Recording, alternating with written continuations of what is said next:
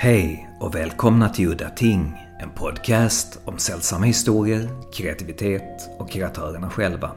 Mitt namn är Henrik Möller, musiken är skapad av Testbild och loggan till podden är gjord av Malmökonstnären Nalle Chinsky. I det här avsnittet så intervjuar jag Charles Lazarica som har gjort de utan tvekan bästa bakom dokumentärerna till Blade Runner, Alien-filmerna och Prometheus. Och vid sidan av det så har han faktiskt dokumenterat Twin Peaks också. Så att allt det här kommer vi prata med honom om idag. Och är det någon som inte sett men känner att det här låter intressant så tveka inte utan kolla nu upp det här direkt. Charles Lazaricas dokumentärer är de absolut bästa på ämnet, helt överlägset. Och i synnerhet då hans tre timmar långa Blade Runner-dokumentär Dangerous Days som finns med på de flesta Blu-ray boxutgåvorna. Men det som jag ville börja med att prata med Charles om idag var hans förlängda och enligt honom själv osensurerade Alien 3-dokumentär Wreckage and Rage som finns med på Blu-ray-utgåvan av Alien-boxen. På DVD-utgåvan, de här gamla DVD-boxarna är det då den gamla versionen av filmen som är kortare. Eh, och vad som hände med Rennie Harlins manus till Alien 3. Harlin var ju då den första regissören till Alien 3 som, eh, och den första att lämna då såklart. Harlan är ju verkligen ingen favoritregissör hos mig, men hans idé om att utforska Alien Origins genom att ta storyn till planeten aliens kom ifrån var enligt mig spot on vad historien borde utforska istället för den här besattheten som alla verkar ha att ta alien till jorden som något sorts King Kong-monsterkoncept. Låter ju fruktansvärt.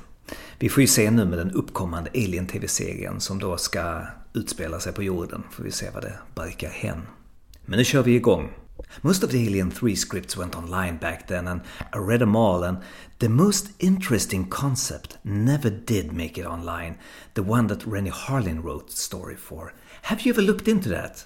Well, I mean, I tried to find it back then um, and I didn't. Um, and he, you know, he described it when I interviewed him for the documentary. He described it in detail. So I'm assuming they had a script, and I'm assuming they were already developing concept art and you know they were in early pre-production on it uh, before he left. So i'm sure some parts of it must exist out there somewhere but i have not come across it yet. You know i, I sometimes try to get a script on the, the disc because it's interesting to see where it began and how it changed. And in the case of alien we didn't really have a problem with that. And aliens we didn't have a problem with that. But with alien 3 there were so many different writers and so many different scripts and so many different concepts that first of all to find the space on the disk to include all that because you don't want to include just one of them you want to include all of them so you can see how it changed over time. Um, and then you i'm sure there are some writers guild issues perhaps where maybe these writers need to be compensated for that. I, that i don't know about but there's probably a number of reasons like legal um, and maybe even contractual reasons why we didn't include those. I mean i, I wanted to originally have sort of a um, kind of a guide uh, like a text-based guide on the disc that d- gave the viewer the chance to kind of see how things developed. But those types of things are usually better in book form, not on a disc when you're watching it on your TV. When you talked to Harlin, did he talk about the script in detail, you said? Yeah, no, we, we talked about everything. And, and in fact, I think what he said was very close to what you just said. And, and I think that that was uh, certainly a plan um, was to either go back to the space jockey homeworld where the aliens probably came from and what their you know what what war were they fighting? Because you assume that the derelict ship in the first movie is a bomber of some kind and they were going to drop alien eggs on their enemy. Like that's a whole thing you can imagine. Uh, it's never it's never explicitly stated in the in the story or the movie but that's something that a lot of people have theorized. Uh, the other option is to go to earth and and and maybe even do both. So it's like these are all things that i think a bunch of people had considered over the years. And um and he i think elements of that pieces of that were probably brought up in his version um but I, again, I don't I don't know because I haven't read his script, but I, I do believe involved um, a, a, form of a prison, uh, which kind of carried over into later you know ideas in the final movie, even though it was a very different story. Um, but you know that's the thing is like they didn't they didn't quite. I think they couldn't land on exactly what the perfect Alien Three was going to be because there were so many different directions they could have gone in. And after Aliens being such a successful action science fiction horror film. Uh, they felt like they needed to tap into that kind of roller coaster ride again, and um, that's not what Alien Three is. So I just feel like there are a lot of different opinions taking it in a lot of different directions, and no one could agree on anything, which is why it was kind of a mess when it came out. Could you talk a little bit more about that interview you did with Harlin? He he was one of my favorite interviews from the Alien Three documentary because um, like, he was an early interview as well. He was early days, and um, I was not expecting him to say much. And he and I think we used we we had him for about a half an hour, and I think we used ninety percent of his interview um, because he was so honest and and articulate and just really willing to talk about whatever you know we we covered and and that was the thing is like it was his part of it uh, of the alien 3 development process was so limited to just what he was working on that he didn't really have much i guess you know to say about what came before and what came after but for his little sliver of it he was really great and you know really charming and personable really fun to talk to. So that was that was like one of the few Alien 3 interviews that really surprised me because most of them were people talking about how bad it was and how difficult it was and how you know how traumatic an experience it was for everybody. And and his was like a little bit more positive and creative and and you know very honest and talked about how difficult it was to come up with an idea the studio liked but it was it was still it felt it was a good interview i just had, I had a really good time yeah no there's a lot of good stuff in it that got cut out so um and actually i added additional stuff in case they wanted to cut stuff out um, so it's even longer than the original version. And then on top of that, there are the there's about an hour, hour and a half of enhancement pods that go along with the documentary. So uh, it's really you know it's almost like four hours worth of Alien Three content. And the the Alien Three uh, assembly cut on the Blu-ray is much better than the DVD because the DVD we had um, rough production sound for the new scenes. Uh, so you heard fans and, and, and really bad audio on the set.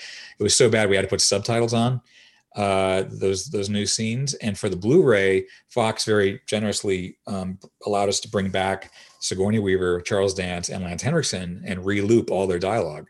Uh, so the Blu-ray is completely finished and clean and full sound mix and you know it's the way it's supposed to be. So I would definitely say the Blu-ray is huge improvement over the DVD. One of my dreams is that Jonathan Rinzler would make a book out of Alien, like he did with Alien and Aliens. That would be fantastic. I, I talked to Jonathan about it because you know he and I had spoken about his Alien and Aliens making of books, and and I said, you know, when you get to Alien Three, it's going to be the biggest book of them all because there's so many different stories to tell, and uh, and I don't think he would felt could that compelled to move on. But I'm sure if the studio went to him and, and asked, you know, do you want to do an Alien Three book, he would probably be happy to do it. But um, it it would be a very complicated, very rich, detailed story. Which, you know, in the documentary we get a lot of that uh, material, and you can actually see it. Like in a book, you you're limited to stills and, st- and sketches and artwork, and then the actual text of the interviews. But um, in a documentary, you can actually see the footage. You actually see things that you can't in a book. So, you know, there's it would be a nice companion piece. I think if if he did a, a Making of Alien three book to Wreckage and Rage, I think between the two of those, he would have everything. I really loved that first Alien book that Rinzler did, but the problem with the second one, I was so stoked for it, but when I finally read it, it was so boring compared to the first one, and it's probably because the Cameron had such a tight production on that one, and the the story didn't change that much, and uh, compared to the first one, when everybody had so many ideas, the, the, there was so many versions of that script in the beginning, and uh, Cameron had a pretty firm hold on that whole production from beginning to end. I, I couldn't disagree more strongly. I think that's completely untrue. I think it was very it was a very uh, troubled shoot with a lot of problems and a lot of a lot of uh, you know uh, arguments over things. Uh, if you watch uh, Superior Firepower, the documentary I made on it, we we go into those problems, and Jonathan does too in the book. It just it, it might read nicer. Uh, the I'll, I'll tell you this about his Alien book about the first film is I was really blown away by that book because it surprised me. It revealed things I didn't know about. But not only that, more importantly, I felt like I was there. I felt like I was in the room with these people. It was a very intimate, very, um, I don't know, very, very uh, immediate experience reading that book. Uh, Aliens didn't feel the same way um, because I, I, agree with you. It's like there is kind of a more of a straightforward approach to that one. But in terms of like, the drama, there's a lot of drama on Aliens. Maybe not as much as Alien Three, but um, I really love the documentaries you made for the Alien franchise. Did, how did it work? Did you get access to the 20th Century Fox vaults, or how did you proceed making those? That was a tough one, just because uh, that was the first really big one I had worked on because it was four movies and not just really long documentaries on all four movies, plus all the other extras like the deleted scenes and the galleries and things like that. But for three of the movies, it involved new versions of those films as well. So I was, you know, working with a big team of people um, for the Alien Special Edition, which then became the Alien Director's Cut, the Alien 3 Special Edition, which became Alien Assembly Cut, and then Alien Resurrection Special Edition, which is still Alien Resurrection Special Edition. So basically, trying to put together these these longer cuts, these more interest not I don't say more interesting in terms like the story, but in terms of a fan would enjoy them because there's all this lost footage, there's all this new material that people hadn't seen before. Putting that together in a, in a coherent fashion that had um, completed visual effects, or at least completed enough that you wouldn't be, you know, taken out of the movie. Um, you know, that was that was a big chore. That was a big task, and there were you know so many people that worked on all those. Um, again, not just the the uh, the longer versions of the movies, but the visual effects for those movies, the sound mixes for those movies, and then all the extras, all the documentaries. It was a, that was probably the biggest project I worked on in terms of people and, and different units. Like the you know you had the Alien unit, you had the Alien Three unit. Like everyone had their own little responsibilities. Um, but it was again super fun to see all that stuff come together. And I mean, you must have worked completely different on the Furious Gods, the Prometheus documentary, since you were there from the beginning. Could you, could you remember how did you start? I think I was documenting uh, Furious a, a, full year before production began. Um, I basically, as soon as I heard that Ridley was going to return to uh, not just science fiction but the Alien universe, I thought, well, I always I always had this fantasy about going back in time to 1978 and documenting the original Alien and how I would do it with you know modern technology and modern sensibilities and where you shoot everything and you shoot you know time lapse and multiple angles and you go to every department and you interview everybody like that whole sort of like all in approach i thought you know if i could go back and do that on alien uh, my alien documentary would have been a lot better so here we go with a new alien film so i'm going to pretend this is Alien. Basically, I'm going to pretend like I'm going back in time. I'm going to document Prometheus as though we're the original Alien. So that mindset is where I began. So I really just shot the hell out of it. I just me with my camera going into meetings, going to the art department, just just documenting the earliest days, the earliest meetings, the the, the ideas that began in one direction and ended up ended up in a different direction. Um, that was uh, probably everything I've worked on. That was the most fun because I started early uh, it was very thorough. I got access to pretty much everything, and um, and then to be there on the set when they were making it, and to see those sets in real life, and to to actually kind of live in that world for you know a few months, and then uh, and then following that through post production and the and the different cuts of the film and just the way it evolved there it was um, that was probably the most satisfying and fun um, experience I've ever had uh, making a like a behind the scenes documentary. I think the the new show uh, will be interesting to see how that plays out because they've already said it's going to take place in the near future on Earth, and that right there to me is is interesting in in a way that I'm kind of um, worried about? Because like I for me what made Alien interesting was it being alien. Was it being like out there strange unknowable? You know you you don't know what it is. And the more you explain it the less terrifying it becomes the less powerful it becomes and it just becomes like this bug you know? So I, am I'm, I'm concerned about seeing that bug uh, you know running around the streets of new york or whatever they're gonna, whatever they're thinking about doing. Um, it, it's just kind of like I, I, mean again i willing to give them the benefit of the doubt because I, I, think uh, you know the team on it is very talented and and uh, again fingers crossed it's going to be awesome because i this, this is i mean television right now and streaming shows are i mean to me it's like a it's a it's a golden age right now. We're seeing so many amazing shows that are taking chances taking creative risks and they're not listening to fans. They're doing what they want to do. So if the new alien show is like that i applaud them. I say go for it. You know prove us wrong and i'm sure you'll do a great job because because you know uh, you have the cha- you, you the challenge is there. So rise to the occasion and, I, and i'm sure it'll be really interesting. As we're seeing with all the disney plus shows i think you just the fact that we have Star Wars and Marvel shows that have feature film quality, you know, uh, cinematography and visual effects and stories and actors, that's astounding. I never would have guessed that five years ago, you know, so here we are. And, and there's a lot of potential for Alien and for other other franchises. Do you have any favorite memories from working on Prometheus? I'll tell you this. I mean, just in general, I loved being on those sets. To, to you know, when you're on like in the juggernaut set and the uh, the engineer chair that's there and everything just seeing that in person and actually being able to you know touch it and photograph it and just again sort of lose yourself in that world. That was amazing. And then the actual set of the Prometheus, the ship itself, was beautifully made. And again, it's like you get to fantasize about like that you're in another world, and another time, and it's just sort of like role playing in a way. But I have to say that probably the most um, memorable little anecdote I have is is the day that H.R. Giger uh, showed up to uh, consult with Ridley a bit on the designs and uh, the creature designs. And uh, he was so nice and so gentle and sweet and kind and just it was it was really funny because I was there with my my my video camera to shoot the documentary portion of it, but simultaneously I had my phone out, I think, to shoot you know stills of that, and then three other people on my side of the table, mostly studio executives, had their phones out and were taking their own pictures.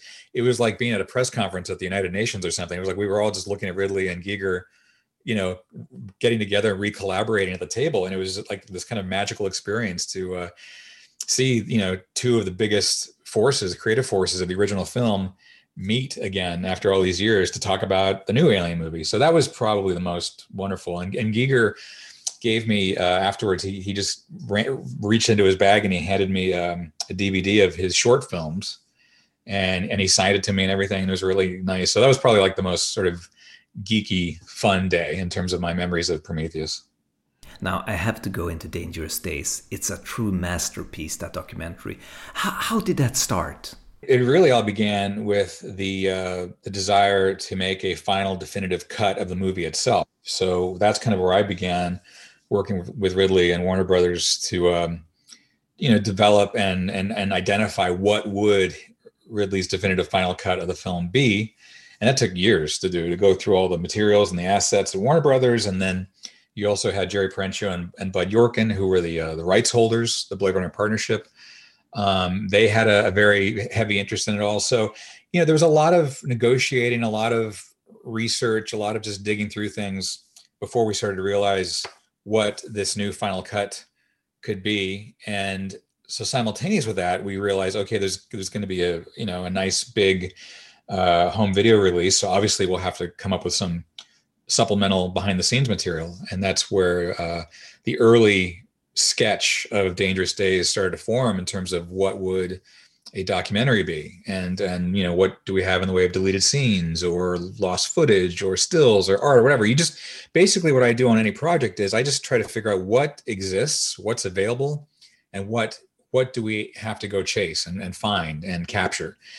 And so uh, so over the course of a couple of years dangerous days kind of started becoming this beast of a documentary because there were so many people to interview and there was so, so much story to tell and um, and you know because the precedent had been set with Paul Sammon's book uh, Future Noir: The Making of Blade Runner, there was you know we we had a sense of there's a lot of ground to cover and a lot of very um, strong-willed people involved um, that probably have you know their very own very specific opinions about things and how things went down. So you know my goal was to kind of go in knowing that uh, thanks to Paul, but then also move beyond that and just let me pretend I didn't read Future Noir. Let me pretend that this is all new to me, and then kind of innocently ask people the tough questions and the questions that might be awkward, as if as if I didn't know what the answer would be, even though I did know, and that's why I asked those questions. But it, it just became this ongoing, um, evolving, um, I don't know, exploration of people's memories of people's experiences of people's anger and their disappointment and also their their love and their pride you know it was just it was just a it was a really emotional cathartic experience i think for a lot of people including myself being a fan of the film and being the restoration producer on the final cut. So it was it was it was it was a couple of years of just blade runner joy to be honest uh, to just go into this world um, every day find something new that people hadn't seen before. I spent six weeks going through all the, uh, the, the the negative, like all the dailies, all the raw footage uh, from the film, and just discovering things that no one had documented, no one knew about, and just things that had been lost to the, to the you know the, the, mists of time, basically, because they had been sitting in boxes for so many years. Um, so that was that was that was a delight, and and the great thing was that the material was so strong, and because I found so much unusual footage in the dailies that I needed to find a home for it. So Dangerous Days became the best home for it, uh, rather than go to clips from the movie that everyone has seen a million times or stills that we've seen a million times. I got to use all of this really, uh, you know, new, never before seen raw footage and outtakes and different angles and mistakes and tests and and all that. So when you see Dangerous Days, it is almost like an entirely new experience with Blade Runner the film because you're getting to see, you know, literally hours of previously unseen footage. And I think that was an additional dimension to the documentary that I think people seem to like beyond just the storytelling was the uh, the material that had again had been just sitting there in a vault for decades. Warner, Warner Brothers uh, was was the distributor, and Home Entertainment handled you know the the the Blu-ray DVD side of things, and um, and I worked with them, and I worked with Warner Theatrical. Um, Kurt Galvao at, at, Warner Feature Post, uh, who's you know the, the unsung hero of all this. So it was like with with all these people working together, um, we just somehow landed on I think a project that I think the fans wanted and enjoyed, and we I think we delivered on what we set out to do, which was to make the best disc we could possibly make for Blade Runner, which is a very you know it's a film with a very um, I don't know. It's, it's, it's got a very complicated history, but it's a rich history, and it's a and it's a fun history if you're a fan. I mean, there's so much to explore. You you notice things new in every viewing of the film that you didn't notice the last time, and and that kind of filmmaking. Um, there's a lot of story behind the making of that type of filmmaking, and, and I'm glad we got to really go for that. Who did you interview first? You know, I, I made a, a list of everybody that I wanted, and it was a lot of people. But you know, that basically you start. Uh, scheduling, you start to figure out who's available, who's interested, where are they, because we can't just you know fly around the world uh, shooting people on a whim. We have to like kind of bundle people together. It's like okay, now we're going to do all the London interviews because I'll be in London, so I'm going to do as many London-based interviews as I can, right?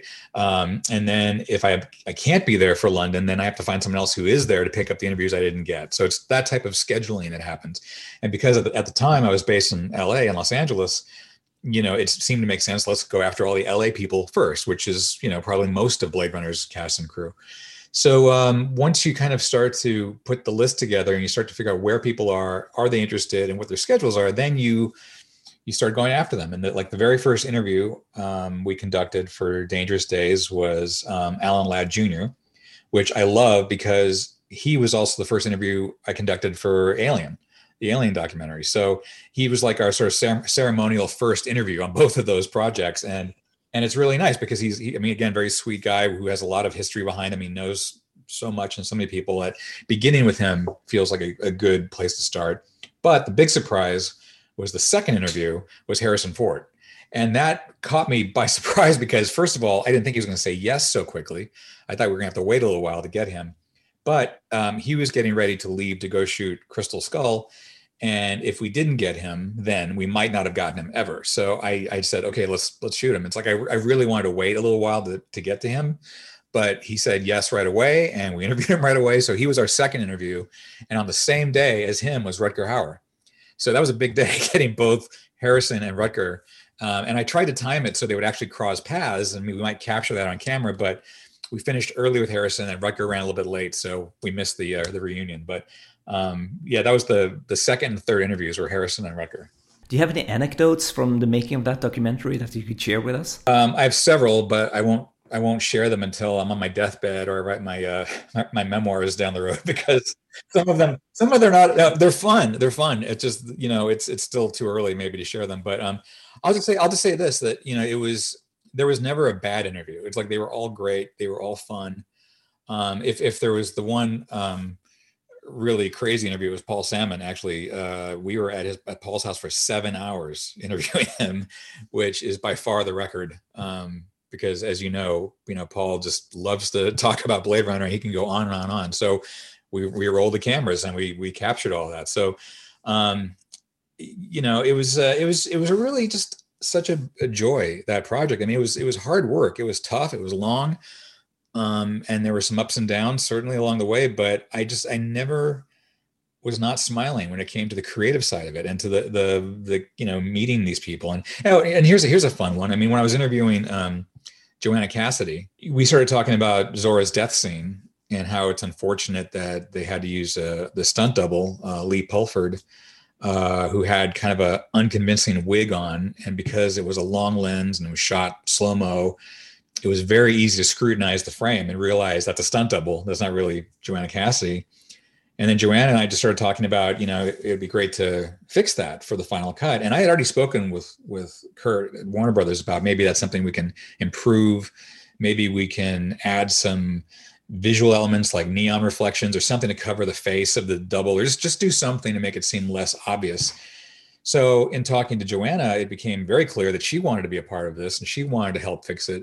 So that's when we began the conversation of let's let's bring Joanna back. I mean, she still looks great. She can totally do the part, and um, let's see if we can make this you know convincing. Because I remember as a kid when I saw that opening day in the theater, there was some laughter in the theater when that shot came up, and that's a scene that's so beautiful and poignant and, and sad that you don't want to be laughing at Zhora's death, you know, uh, because of a stunt double's wig, which is what was happening. So to me, and that was our philosophy about the final cut across the board was let's fix things that take you out of the movie. Like let's fix the problems that you know remind you that you're in a theater and you're not in the year 2019 and you're not immersed in this world. Anything that takes you out of that uh, a technical glitch, a continuity problem, just any kind of weirdness that reminds you you're watching, you're just watching a movie and you're not in the world of Blade Runner.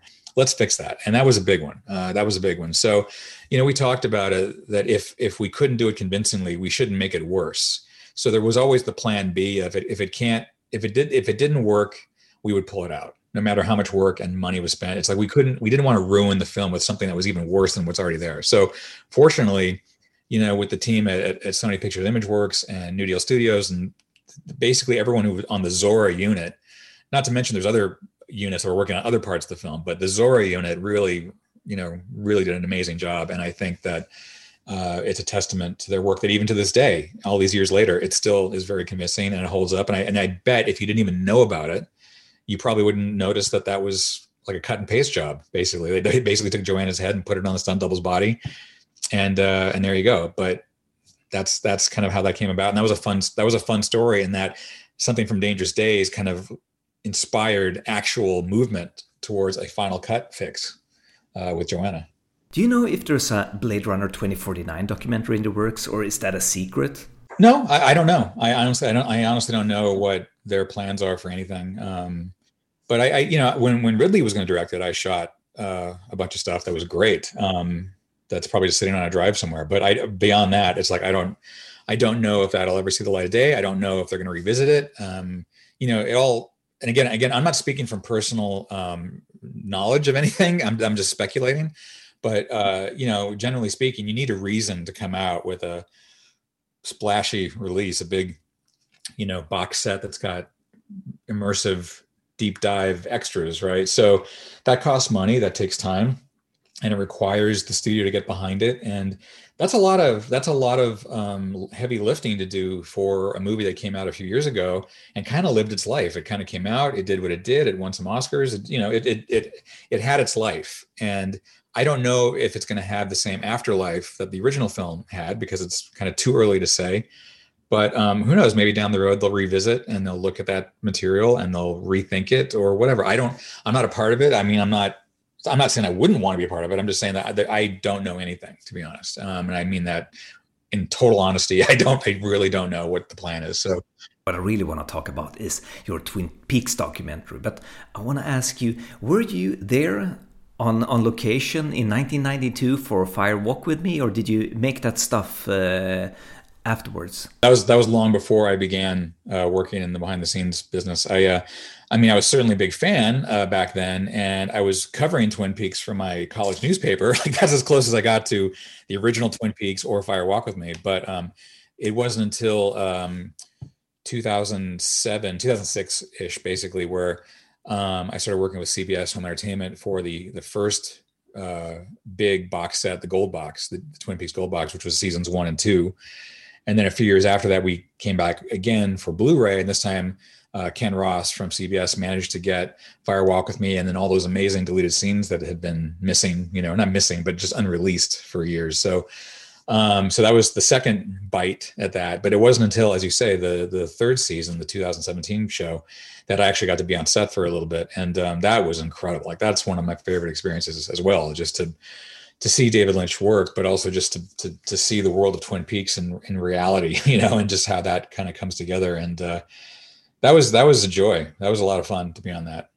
for, for again, I wasn't there for much of it. I was there for about a week, but it was still great to be there. And how did that work? I mean, uh, were David supportive? I mean, he's usually pretty secretive. Uh, no, it's actually the opposite. Um, you know, David had his own documentarian, uh, Jason S., who shot the hell out of it. He shot nonstop and hours and hours and hours of behind the scenes content. That was David's, you know, wish. So I was there because Jason was not available for the first little bit. Um, and I was in San Francisco working on a Star Wars project. And Ken from CBS said, Hey, can you get up to Seattle for a week and just cover the first week because they're at original locations from the show and we're going to lose it if there's no one up there. So I kind of, you know, steered off from Star Wars and went up to Twin Peaks uh, all in the same time period. And that was, again, another another fun stretch of my career was to like be in those two worlds at the same time. But um, I was basically there to help and just kind of cover materials just in case someone needed it.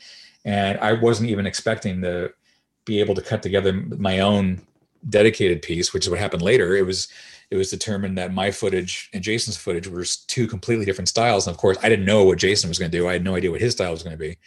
So um, uh, it just made sense for me to do my own thing with it, which was that one week in Twin Peaks. So um, it all worked out for the best. I think everything on that disc is great, and I think it's all very immersive and honest. And I think Twin Peaks fans should really feel lucky they got that sort of like you know behind closed doors, um, fly on the wall vibe. You know that view into the production.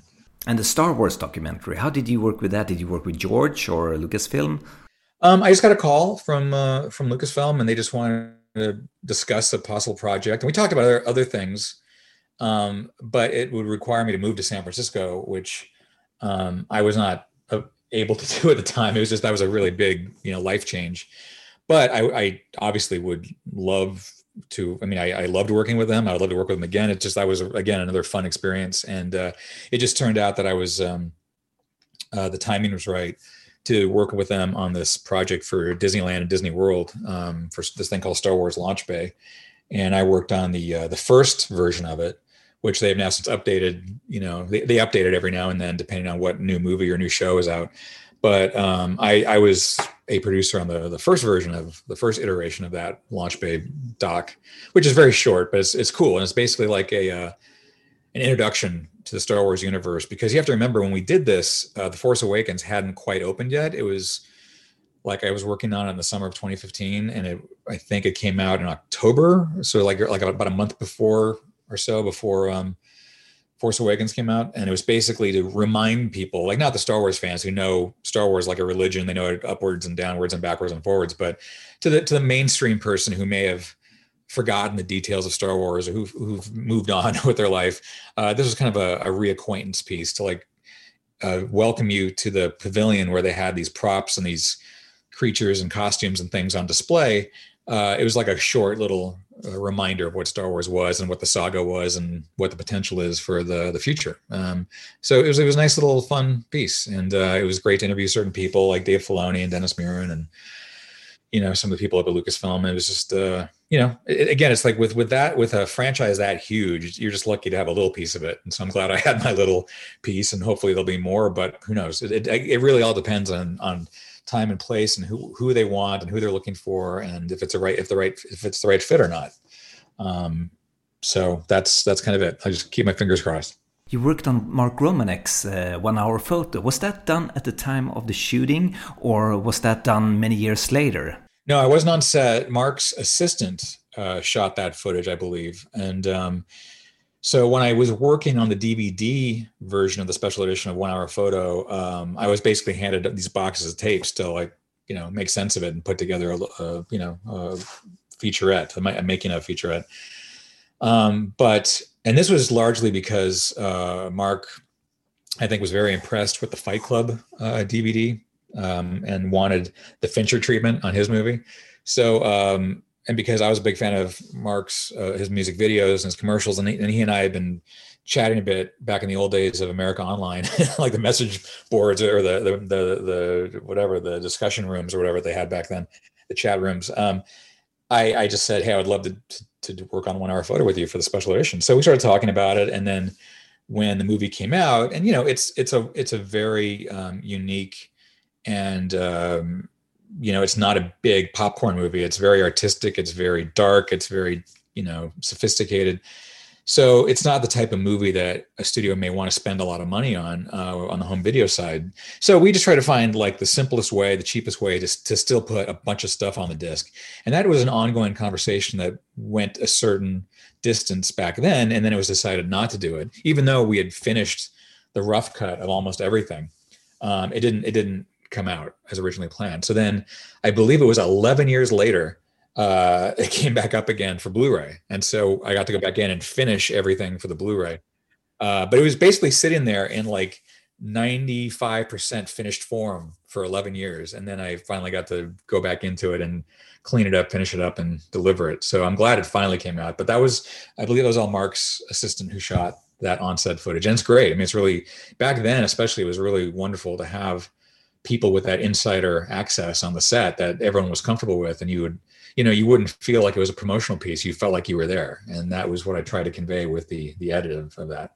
How did you start working with ridley scott and scott free film? Well i was i i was at usc film school and i did a bunch of internships and one of the internships was at scott free. And i began as an intern then i became a script reader then i did some development work for them and just that all timed out with the launch of dvd as a format. And as a film fanatic. I was very excited about DVD, and um, I had just again just had seen what studios were doing with their different titles and the experiments they were trying out and the things that worked and things that didn't work. And i was just i had a really strong opinion about what a good dvd was or what should be so i heard um, from the digital bits website that fox was in the process of working on the, the four alien movies for a box set and I just mentioned to Ridley that, you know, Fox is doing this, you should get involved uh, to make sure it's top notch and it's what you want. And, and I explained what DVD was to him and what all the components were in terms of like the menus and the extras and all the things you could do with DVD. And that we would have to do a new transfer uh, of the film for anamorphic. So I briefed him on everything. But again, just from the point of view as someone who was interested as a fan, not someone who actually wanted to work in it, and then he he was leaving to go shoot Gladiator, and he just said, "Do you, do you just want to be in charge of this while I'm gone?" And I said, "Okay, sure." And that began just just that quick little casual yes began this 20 year, you know, association with him that that of of just making DVD and then later Blu-ray content, and then other directors as well. But it was just um, it began very innocently and and just sort of like just off the cuff, and uh, and then it became a serious job for many years. Ja, och med de orden så var det slut för den här gången. Mitt namn var Henrik Möller. Musiken var skapad av Testbild. Hej då!